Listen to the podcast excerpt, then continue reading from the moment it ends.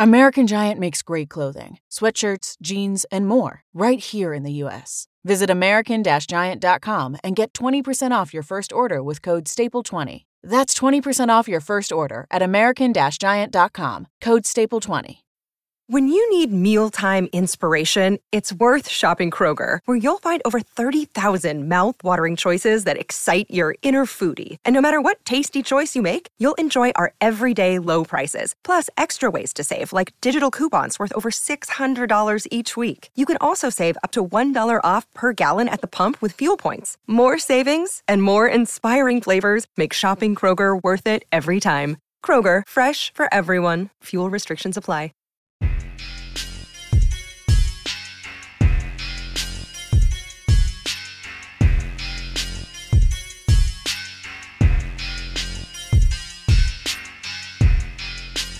Yo!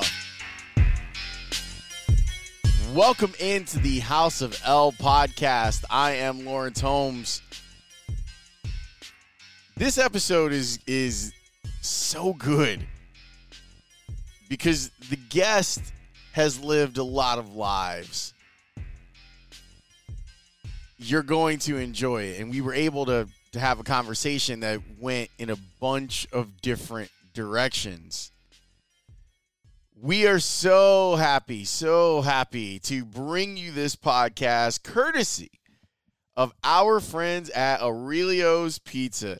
I got to tell you, running a very small media company, the lifeblood of which is advertising dollars, Aurelio's has been on my wish list to be partnered with because – of how much I love it. From when I, I got introduced to it in high school when we moved out to Homewood, I was joking with Joe about $5 all you can eat Tuesdays back in the 90s and how we we finish whatever it is that we were doing at HF and we come over there and we eat Aurelio's pizza out of house and home. It was so great. I'm happy that they are a sponsor of the podcast. So many great locations, almost 40 in the Chicagoland area. I am partial to Homewood. You can get it out of the old oven there. That's always my recommendation. With Aurelio's, it's the sauce. You know it. They've got the California vine ripened tomatoes, the fresh, never frozen dough. It's just good. It's just good pizza. You know it, and I know it. It's delicious. So whether you're out in Frankfort or you're in Northwest Indiana or you're at the Homewood location or Mokena or South Loop, wherever, get some Aurelio's pizza this week. Celebrate and get some Aurelio's pizza this week. It's so good. So I, I'm so happy that they are on board. I really, really am. Like it's it's a perfect fit for the House of L podcast because of how much I truly do love Aurelio's Pizza. Aurelio'sPizza.com if you want to check it out. The cheese blend. Oh, it's just good. It's really good. So yes, go to Aurelio's and and be like, I heard you on Lawrence's podcast. You guys are awesome. I want more pizza. My order? You wondering what my order is? I'll save that for later on in the podcast. How about that? I'll share it with you later on. All right, two hour guest. Shaun King played quarterback in the league for a while. A lot of Bears fans know who he is because he was when he was quarterbacking the Tampa Bay Buccaneers, they were in the Bears division. Since then, Shaun has worked as an analyst, he's worked as a coach, at the college level, a quarterback coach. Now he works for VSiN and he's doing shows for VSiN. He was always, even when he was playing or like right after he retired, he used to come on the radio show and hang out with me. And so I hit him up and I was like, man, you, you know, your your career is taking a whole bunch of twists and turns. I'd love to talk with you about it. And he was like, no problem. It was another one of these conversations that I thought would go you know, 20, 25 minutes. The man is busy. I know that. And I'm trying not to eat up everybody's time. But it went longer than that. And he got into some analysis too. So inside this conversation with Shaun, there's plenty here. Like we talk about what it was like to play in the league and how he's part of the fraternity of, of black quarterbacks. And we talked about his career. But then when I started to ask him, I threw a couple names at him, some names that you might care about. One, Baker Mayfield, and two, Justin Fields. And he gave some very heartfelt and legit analysis on both guys.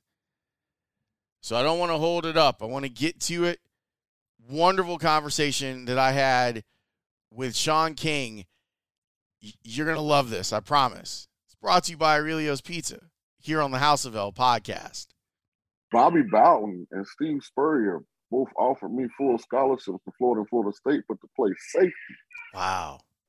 Because back then, you know, if you were six foot one and black and athletic, even if you could throw the ball, I mean, you just didn't have a lot of representation at quarterback in college. And if you were that size, you were running like the triple option or, you know, the wishbone or, or some run based scheme. And, and, so, you know, it's crazy because like Charlie Ward had just been there. So, like, I was like, you know, okay, that's what I want to do. But Florida State took Dan Kendra and Florida took Bobby Sabelhaus. And they actually bypassed me and Daunte Culpepper that year. Think about that. They went to Pennsylvania for Kendra, and Bobby Sabelhaus, I think, was from Maryland. And they had me and Daunte Culpepper in the state of Florida.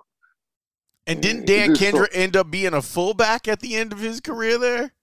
Yeah, man. It just shows, you know, how far the game of football has come you know, from and, and, what was that? 95 would have been what a uh, little 20, 27, 28 years. Yeah, 27 years ago. Yeah, so it, it's progressed so much since then. Did did you find those offers discouraging? Uh, I just was always so self confident because I had always had the support of my mother and father, and they just had instilled in me, you know, your dream is your dream, you know, don't let anybody else create it. Don't let, let anybody else, you know, put a cap on it. And I wanted to play quarterback. Like I looked at Doug Williams because I was a big Bucks fan, and even though he had failed, you know, with the Bucks, I got to see a man of color, you know, playing that position. So I knew it was possible. So I was going to chase my dream, you know, regardless of what anybody else said. So there were other, you know, schools that that at least on the surface told me I could play football, but Tulane was the one I I could play quarterback, but Tulane was the one that I actually believed. What and made so what made you believe them? Well, I just is something about uh, you know, you know who Tom Shaw is. I do. Yeah, so Tom Shaw was the speed and conditioning coach at Tulane at the time. Man, he was at every game I had that year in high school, I think. And uh, then Buddy Teevens came in. My parents are really big on academics. Of course, he has an Ivy League background. Tulane's a, a a highly regarded educational program, you know. Um, and, and so we kind of fell in love with that. Like it was, I liked the visit. I love New Orleans. But then they had a black quarterback that had played recently at Tulane named Terrence Jones. And so I had seen that school allow, uh, you know, a man of color to play quarterback, and he threw the ball. So I was like, okay, you know, I could. I, the, the, the institution has history. Uh, the coach is believable. The academic component satisfies my parents. The proximity, because you can drive from New Orleans to Tampa in, in, 10 hours, or you could fly in an hour. So it, allowed, it was close enough where they could get there to support me. So, you know, by the way, shout out to my dad. He passed in 2011. How about this, big dog? He never missed a home game in four years. Wow. Made to every one. So that's that's a stock I come from. So like I had like that support so I mean, like what I felt like was a mature decision, but it was more about the environment. You know, after having coached college football, you know, all of these young men aren't in that same situation. What did it mean to you to have that type of support in the stands? Well, you didn't really understand it at the time. It just kind of was expected because I'd always had it my whole life. But you know, once you get to college and you start to see the lack of support some of your teammates have, once you get to the pros and start to see how superficial, you know, support of athletes generally really is, and then when you become a parent of your own, I mean, the the the level of gratification that you have in hindsight, I think always supersedes like that in the moment emotion. You know, especially when you, you kind of have been accustomed to it. When did you figure out that it wasn't like you you could play ball beyond Tulane, that you could be a pro? Well, in my mind, probably when I was like a teenager, but like from an actual on the field production standpoint, it's my junior year when uh, Tommy Bowden took over the program. And uh, he actually brought Rich Rodriguez with him from Glenville State to be the OC. And I got a chance to do what I did in high school. Because, see, Buddy Teevens was a good coach, but we ran a real pro style set, which everybody did back then. We had a fullback, a tight end, you know, under center every play, you know. And then Tommy came in and we went more shotgun centric. And, you know, we kind of started the RPO stuff. We started the zone read stuff, you know. So all the stuff is so prevalent right now, you know, my skill set, you know, really fit and mesh with that. And so the success came and, and then I, I started getting some interest and scouts started snooping around and agents start calling. I don't know how they got my number, but I was like, okay, this this thing this thing might be real. And so like by the time I had got to the off season, you know, prior to my senior year, like I had an idea if I went out and balled that, that, that it was going to become a, a reality. And and so you get to live out this dream, like the 2000 season, like what you had done in '99. You you you would kind of put it out there. Hey, I can I can play winning football. Going into the 2000 season, how hyped were you for the opportunity? Well, it's kind of a duality to this answer, and, and I don't think a lot of people know this but like the Bucks were picked to win the Super Bowl my first four years there. But we also changed offensive coordinators my first five years in Tampa. So me as a rookie quarterback coming in on a team that's picked to win a Super Bowl, we have Mike Shula as offensive coordinator. We go to that was the uh, Bert Emanuel catch. We went to the, the Rams NFC Championship game where they fired Mike Shula after that game and brought in Les Steckel. And so we go 10 and 6 with Les Steckel. I'm the full-time starter, but we lose in the first round of playoffs to Philly. They fire Les Steckel. Year three, Clyde Christensen becomes the offensive coordinator. Year four, Jon Gruden becomes the offensive coordinator. So my first four years in, in my, it was four years, my first four years in Tampa, we changed systems. So I spent the entire offseason learning the new system, you know, trying to get comfortable with the new coordinator, how he saw the game, how did it match up with my skill set. So, you know, my off seasons early in my career, that's how they were spent. It was never, you know, let's build upon what we had done the year before and expand the offense and, you know, kind of really self scout. It was always like this get to know you period, you know, with the coordinator, the personnel, and the scheme what do you think you took from your time as a player that you wanted to make sure that you didn't do as a coach? Uh, well, the one thing I always never understood, first of all, how difficult success is, how extremely difficult real success is, and how almost impossible winning a championship is. Because, you know, as I mentioned, when I got to Tampa, those expectations were there.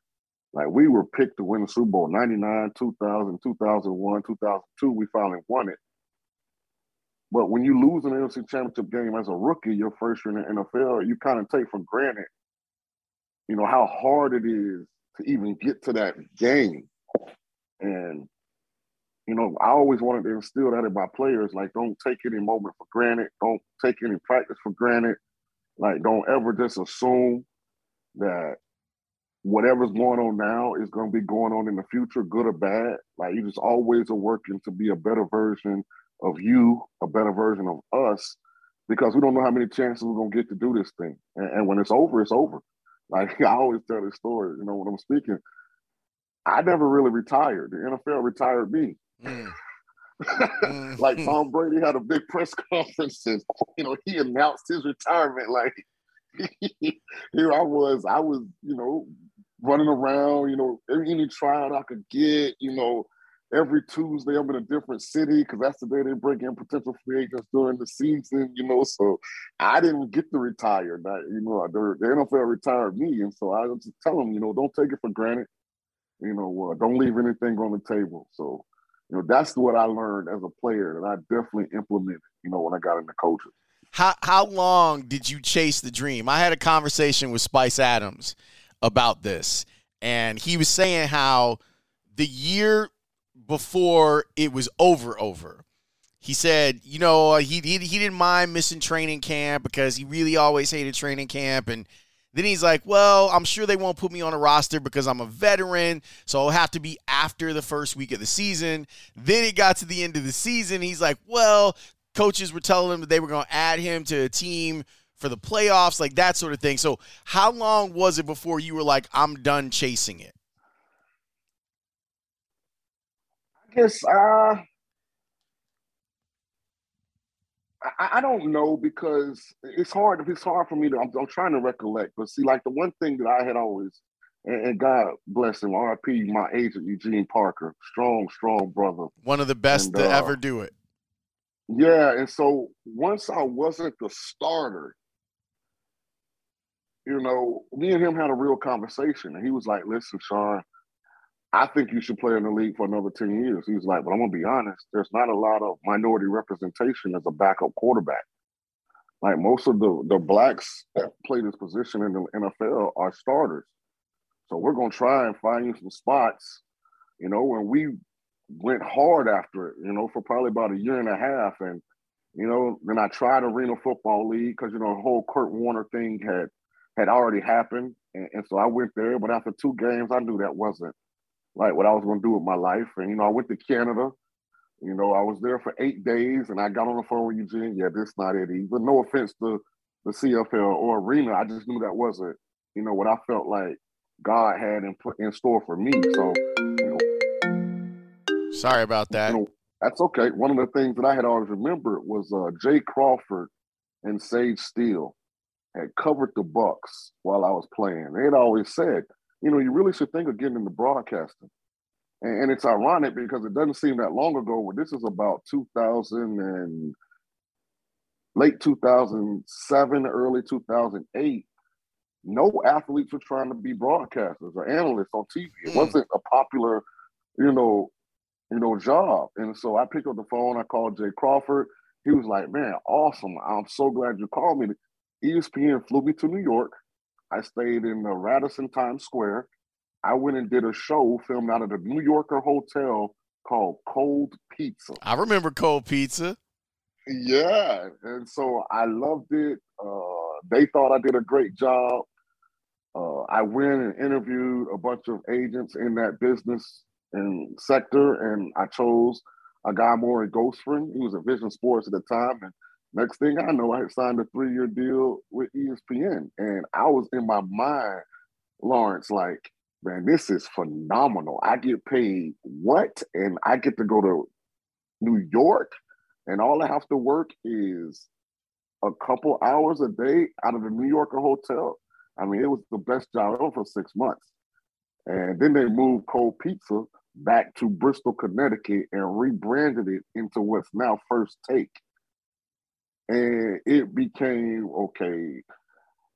I'm in the building now, so you're on the Sports Center that morning. You're on Mike and Mike. You're on First Take. Then you're doing NFL Live, the late Sports Center, and I was like, okay, they're gonna let me earn this money now. I see.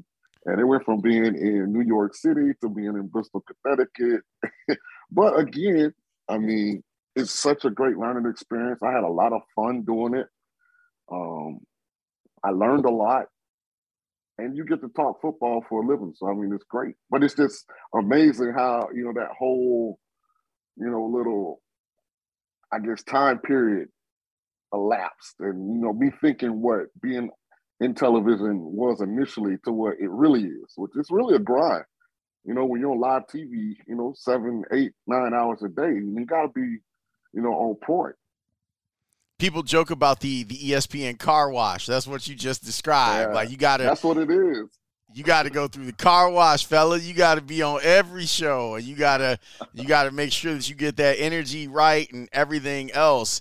Um, so so I feel like you've been in this case, and you know, an athlete that saw what was going on with broadcasting. I think you've been ahead of the game in a couple different aspects, and the stuff that you're doing at VSiN now, I feel like that that's ahead of the game too. Getting into the the sports betting lane, what convinced you that that was the the road to to go forward?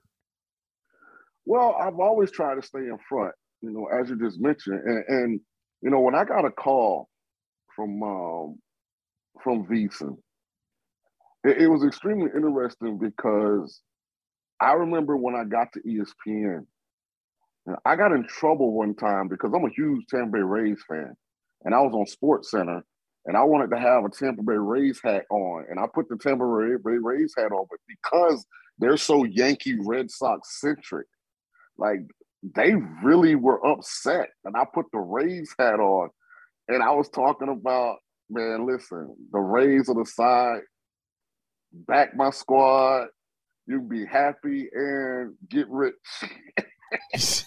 like it was like taboo to like even discuss it. And now you look at ESPN and they have the daily wager and you know ever uh, on college game day and everybody's talking about you know the spread and, and how it impacts or affects the game. So you know having a chance to to kind of tie in my experiences as a college player on a really good undefeated football team, as a Super Bowl champion, professional football player, as a broadcaster that's worked at ESPN and NBC Sports and Yahoo, and as a Division One football coach for four years at University of South Florida.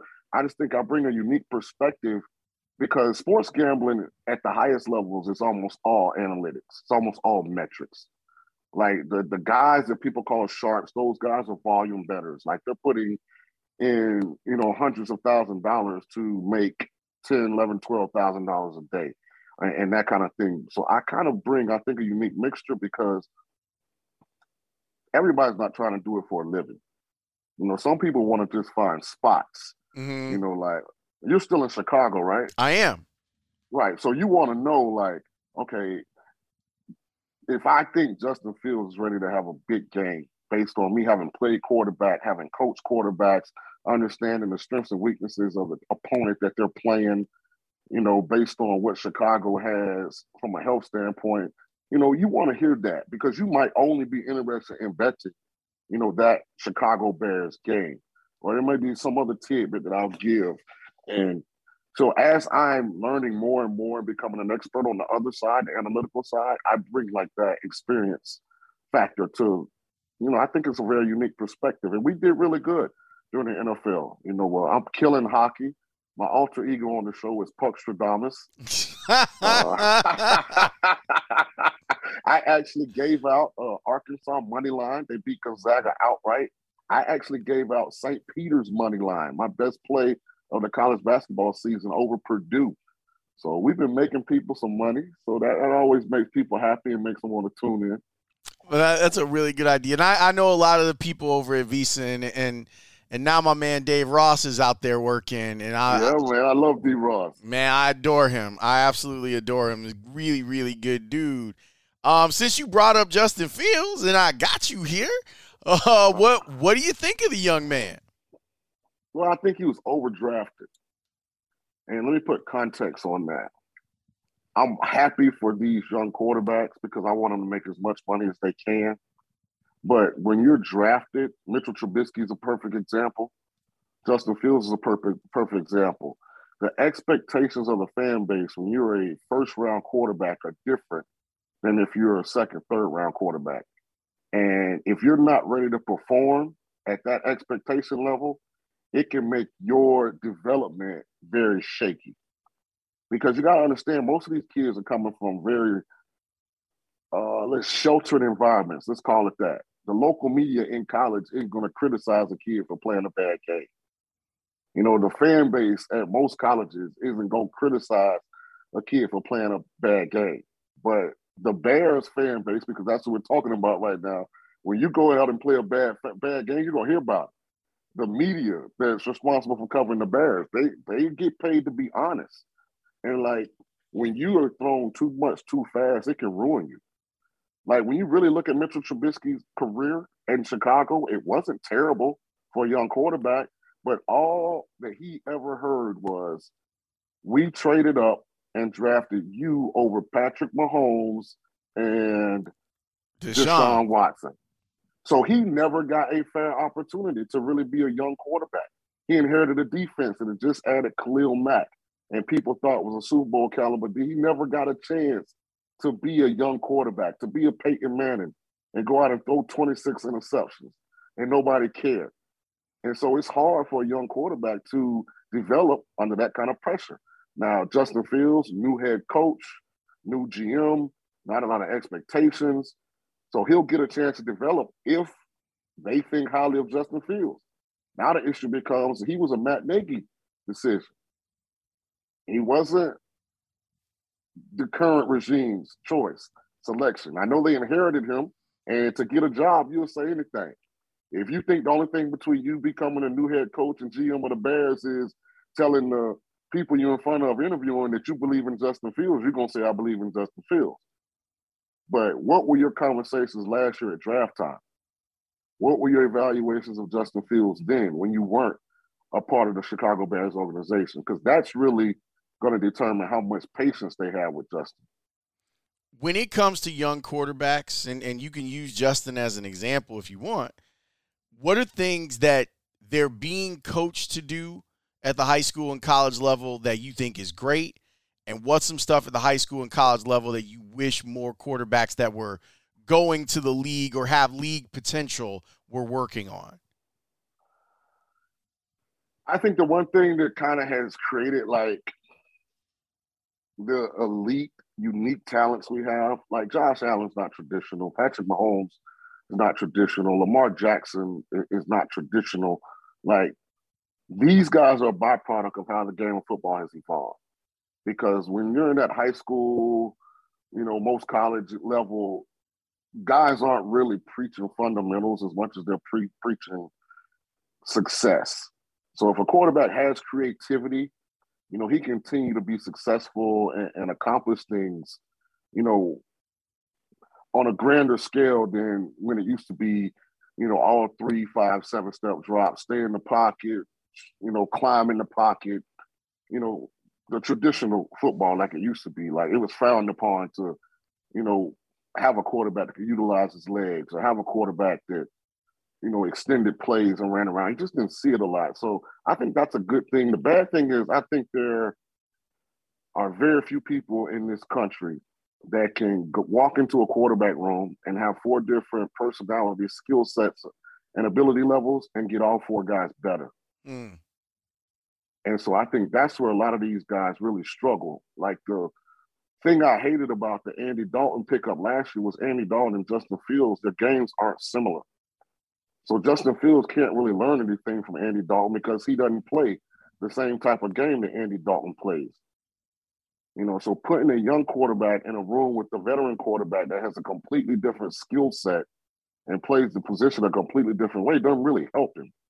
And so now what's happened is most of the guys coaching quarterbacks in the National Football League and in college, most of the guys that are coordinating the offense in the National Football League and college don't know anything about developing quarterbacks. All they know is system.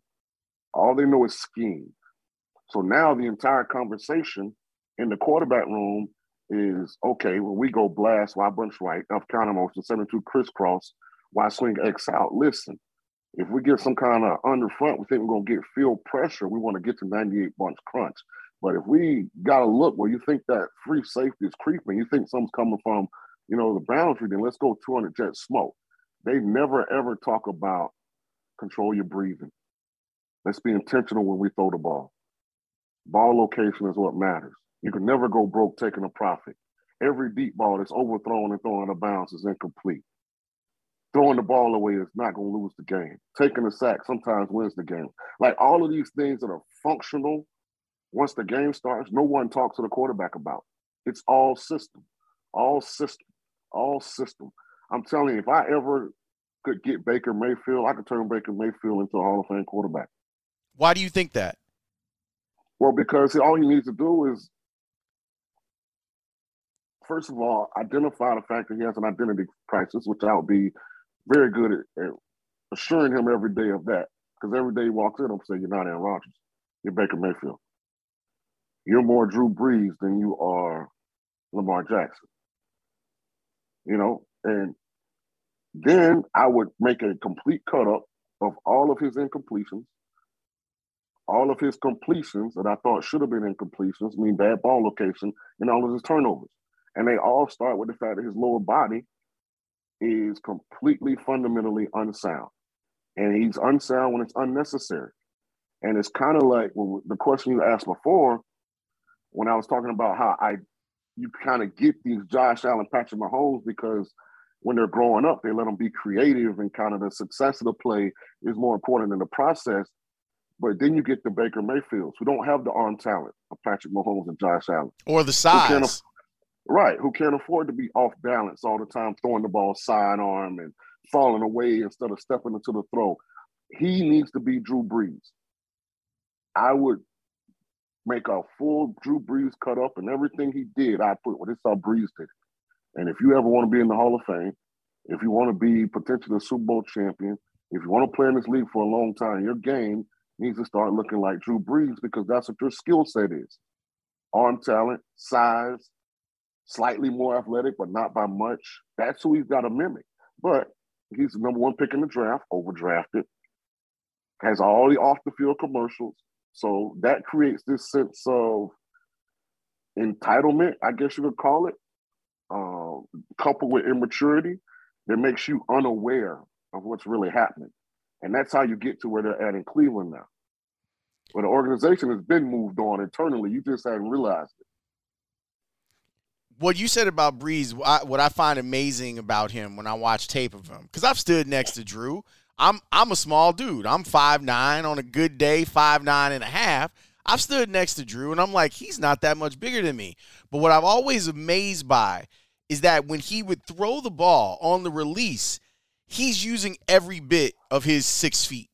That it's mm-hmm. it's sometimes him on his tiptoes almost, like throwing the ball. And I was I'm amazed that you're right.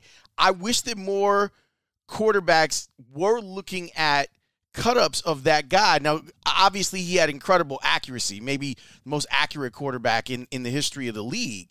But – just fundamentally saying, let me use every piece of what I have to win. Trying to convince quarterbacks to do that, I, I, it seems like it's a hard thing to do. Yep, because they all want to be Mahomes. They all want to throw the ball sidearm, and you know they want to run to the left and throw the ball all the way back across the field. And you know, then when it's a clean pocket, they're so unaccustomed to being fundamentally sound, they throw a flat route into the dirt on third and three when because they're not actually trying to hit anything. They aren't being intentional. Like I always tell quarterbacks, like when you miss a throw, you know, what did you miss? Were you trying to hit the outside number? Were you trying to hit the bottom portion of the inside number? Were you trying to hit the middle of the face mask? Were we throwing to the right screw in the helmet? Like you missed because you weren't trying to actually target and hit anything. And, and so that's what happens. It gets so much about scheme that they these quarterbacks make unforced errors because they haven't been taught how to actually be intentional with the football. Like I would tell my quarterbacks all the time, listen, you're gonna make some bad decisions. But whatever decision you make, there's nobody in the stadium but you and the guy you're throwing the ball to. Because a great throw can make up for a bad decision. I was like, you got to be able to block out everything. When that when you get ready to let that ball go, man, hey, nothing else matters. Just you and the guy you're throwing the ball to. I don't know how much Justin Fields tape you've crushed, but I'm curious. What what advice would you offer him? Well, the first thing I, I would tell Justin Fields, you can't walk in a building looking like ten dollars and think they're gonna pay you ten million. And I would be talking about how he plays quarterback. Your body language is bad. So I just make a cut up of Justin looking like he's pouting, like his energy is off, like his confidence isn't right. And I would say to Justin, would you follow this person? would you let this person lead you? And his answer, if he's honest, is going to be no. I was like, so that's the first thing we could change because that's the easiest. We got to show up at practice, and if we don't like, if we don't want to be there, fake it. I was like, in the grand scheme of things, I mean, ah, we get to play football for a living, right? This is a once in a lifetime opportunity. You're never going to get the benefit of the doubt because of what you look like. So we have to change the narrative. You've got to be a high energy guy. You've got to be a guy that's positive. You got to be a guy that people gravitate to. Like this is how we're going to get better, and then we start working on his fundamentals because he's got the arm talent and he's got the athletic ability to be really special. But his body language is terrible, and when your body language is terrible, it's very hard to be productive. You know, it's one of the issues with James Harden. You know, James Harden may be a great guy, but when you watch him play basketball, there are times when you look at James Harden and say, man, he don't really want to be out there, do he? Like he must have had a bad day. And he must have something going on. When I watch Justin Fields from afar, I get that feeling way too much. And so that would be the first thing I would change. I, I don't want to just just squeeze the orange for all of your quarterback breakdown. I do want to talk about you and and where you are in like the the black quarterback legacy and fraternity. We seem to be in a golden age right now for black quarterbacks. What's it like for you to be part of that lineage? Well, it makes me happy. You know, I'm all about progress. You know, I'm all about opportunity. You know, I'm also all about the development of both sides of the coin. And as happy as I am with the growth that the NFL has made, I still want more from the younger quarterbacks. I, I want more awareness about where they're at and where the league is trying to go and how important it is for them to represent themselves in the proper way, in my opinion. Just be good people, do the right thing, work your butt off, have great energy, love life, because a lot of people sacrifice before you for you to have this opportunity. And so take full advantage of it. You know, uh, I think Russell Wilson has done a great job of that. You know, Lamar Jackson, like there were people saying Lamar Jackson should have played wide receiver. And yet all you see is Lamar continuing to work, continuing to work, continuing to work. And, and I like that. And uh, keep football first. And, and, that may sound weird to some people, but what you have to understand is football is probably the least tenured of all of the major professional sports. Like if a guy makes the NBA, I mean, he's probably going to play even if he has to go to Europe or G League or something, he's probably gonna play for the next 15 years. You know, if he's an NBA caliber player at one point, you know. In, in baseball, you know, you've got, you know, guys can make the big leagues, you know, in their early 30s, mid 30s. But in football, it's the NFL or bust for the most part. Like none of these other leagues have really been able to sustain themselves. You know, they've kind of come and gone for different reasons. So when you're there, man, you got to take full opportunity, full advantage of that opportunity because there is no American fallback. When you see what's happened with the Tampa Bay Bucks, especially now that Todd Bowles is is the head coach, and I thought uh, I I'm, I appreciate Bruce. Bruce was real slick with it. He he set it up so his man could get that job, and and I appreciate that. When you see they got Tom Brady coming back, and now Todd Bowles has got an opportunity to be a head coach, what do you see? Well, if nothing else is taken from this interview, L, I hope that this is really focused on. I want to give Bruce Arians his flowers while he's still living. Because I hear so many white men in Bruce's position that talk the talk, but there are no actions behind those words. Bruce has more minorities, meaning men of color and women, on his staff in Tampa than anybody else in the National Football League. And that's saying a lot. Bruce is one of the few guys that has a black offensive coordinator, black assistant head coach, black defensive coordinator. So he walks the walk. Black special and teams coach too. Black black special teams coach. Yes. He's walking the walk. And they won a Super Bowl. So all these other organizations don't tell me that it can't be done. It does not qualified people. Just be honest and say you just choose not to do it. And so I want to acknowledge that that should be Bruce Arians' legacy. That he was a man that did what others wouldn't.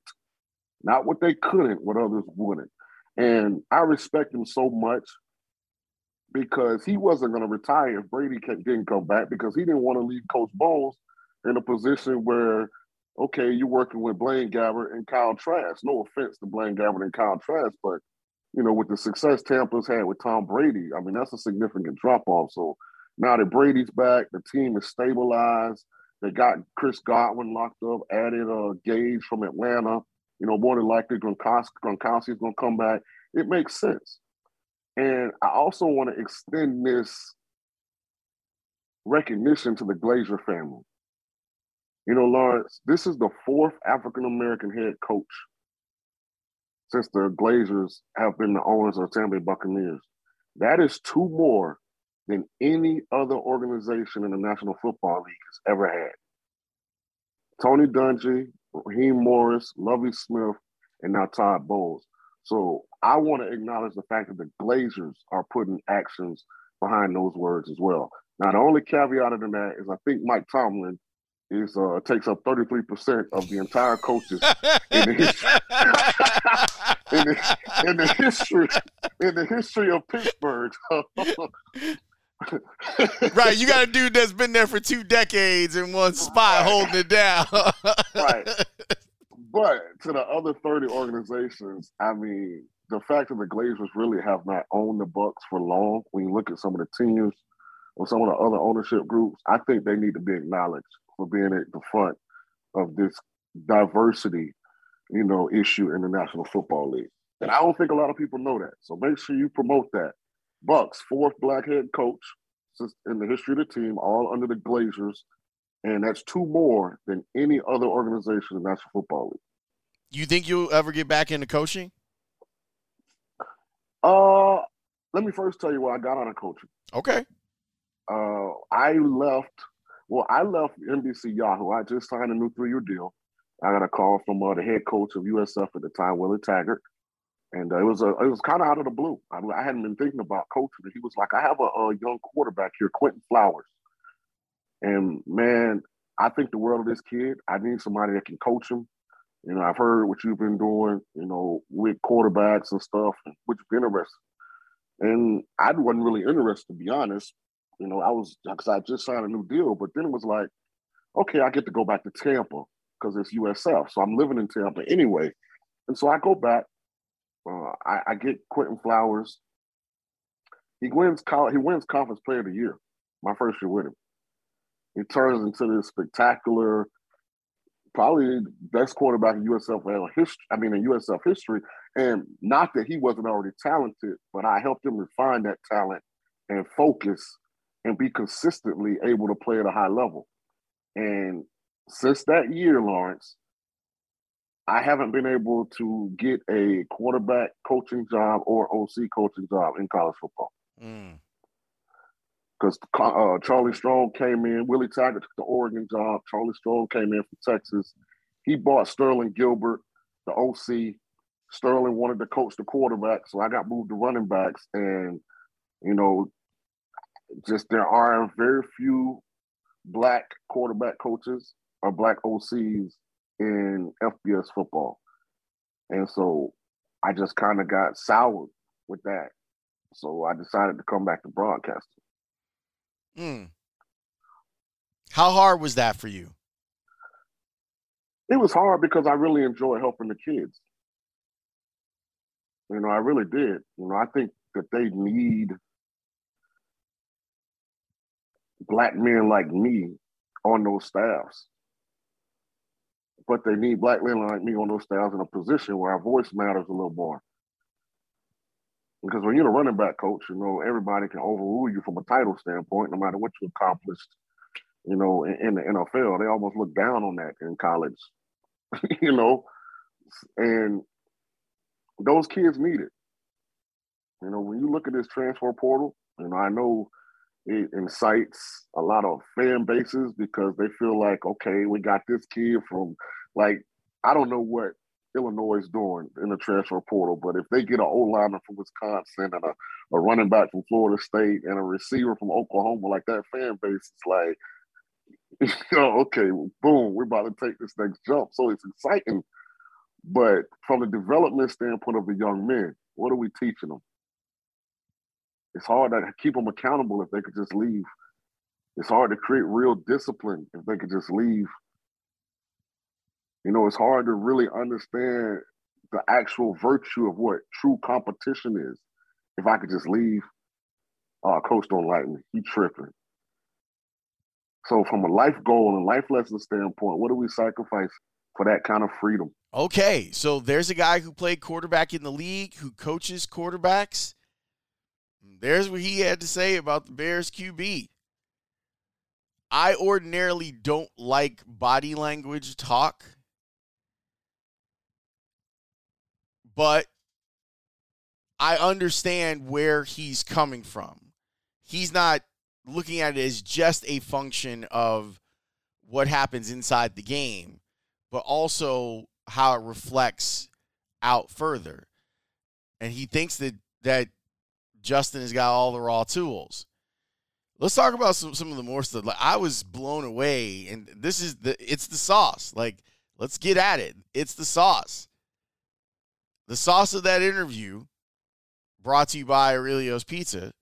Go get Aurelio's. You know you want to. You can smell it right now. It smells delicious. Aurelio'sPizza.com. Find a location nearest you for delicious pizza. Him talking about Baker Mayfield as a potential Hall of Famer with the right coaching behind him, I thought was fascinating because it seems like we are in a place where the entire league has given up on Baker Mayfield. The insult to him is Cleveland letting it leak that he's not mature enough to be their quarterback and then immediately signing Deshaun Watson. If you're Baker Mayfield, that feels terrible. It feels awful they don't think that you're mature enough. Meanwhile, the guy that they bring in to replace you has 23 pending civil lawsuits against him for inappropriate touching and whatnot. On top of them having him replace you, he also got the biggest guaranteed contract that a quarterback has ever gotten, which doesn't seem to make a lot of sense considering the civil lawsuit. They changed the way, if you didn't know, like the way that this contract is written, too, they've made it so if he is suspended, the financial burden for him in year one is not that big a deal they've kind of circumvented the idea of it financially handicapping Deshaun Watson if he were be to be suspended. By the way, I can't imagine he won't be suspended. You look at some of the precedent. You look at Adrian Peterson, obviously Ben Roethlisberger is is kind of a spot on comp. I can't imagine that he won't be, but the the NFL NFL teams must have gotten some indication from the league on what it is they were thinking about doing because as soon as there was no more there was no criminal charges that were levied against him the teams couldn't wait to to jump to bring Deshaun Watson on. So we shall see. But yeah, I I enjoyed Shaun like breaking all of that stuff down and letting us know what he thought about quarterbacks around the league. And I'm I'm glad that, that he's found a place. It's clear to me. I don't know if it was clear to you, but it is clear to me that the man wants to coach. But he feels like he hasn't been given a, a, a real opportunity to to do it. I'd love to see him follow that. But it's hard to pass up this good money to just talk. When they're giving away good money for you to just talk, you can't beat that. What's the song say? Can't beat that with a baseball bat. And then the other song, like peanut butter jelly with a baseball bat. But that's a whole nother thing for another day. But that's where we'll leave things. I'm glad that you checked out this episode, and I hope that you check out some of the rest of the episodes that are available to you. Our catalog is voluminous. This podcast goes back almost four years now. So you should go back and look and see if I've talked to some people that you want me to talk to. You might be like, has Cap ever been on Lawrence's podcast? Yes, he has. Just a few months ago, as a matter of fact. And the episode is amazing. You'd be surprised the people that have been on this. So keep scrolling through. Show some love to our guys at Sports Jason as well. Their last episode about what happened at the Oscars is hilarious and thoughtful at the same time. You should check it out. Thanks to all of our sponsors that help us continue to bring you our work is much appreciated. Thanks for Aurelio's. This is their official first episode that they've jumped on. Aurelios.com. It's the sauce. I'm I'm on my way to go get one out of the old oven right now. You should join me. I will talk to you next time. Peace.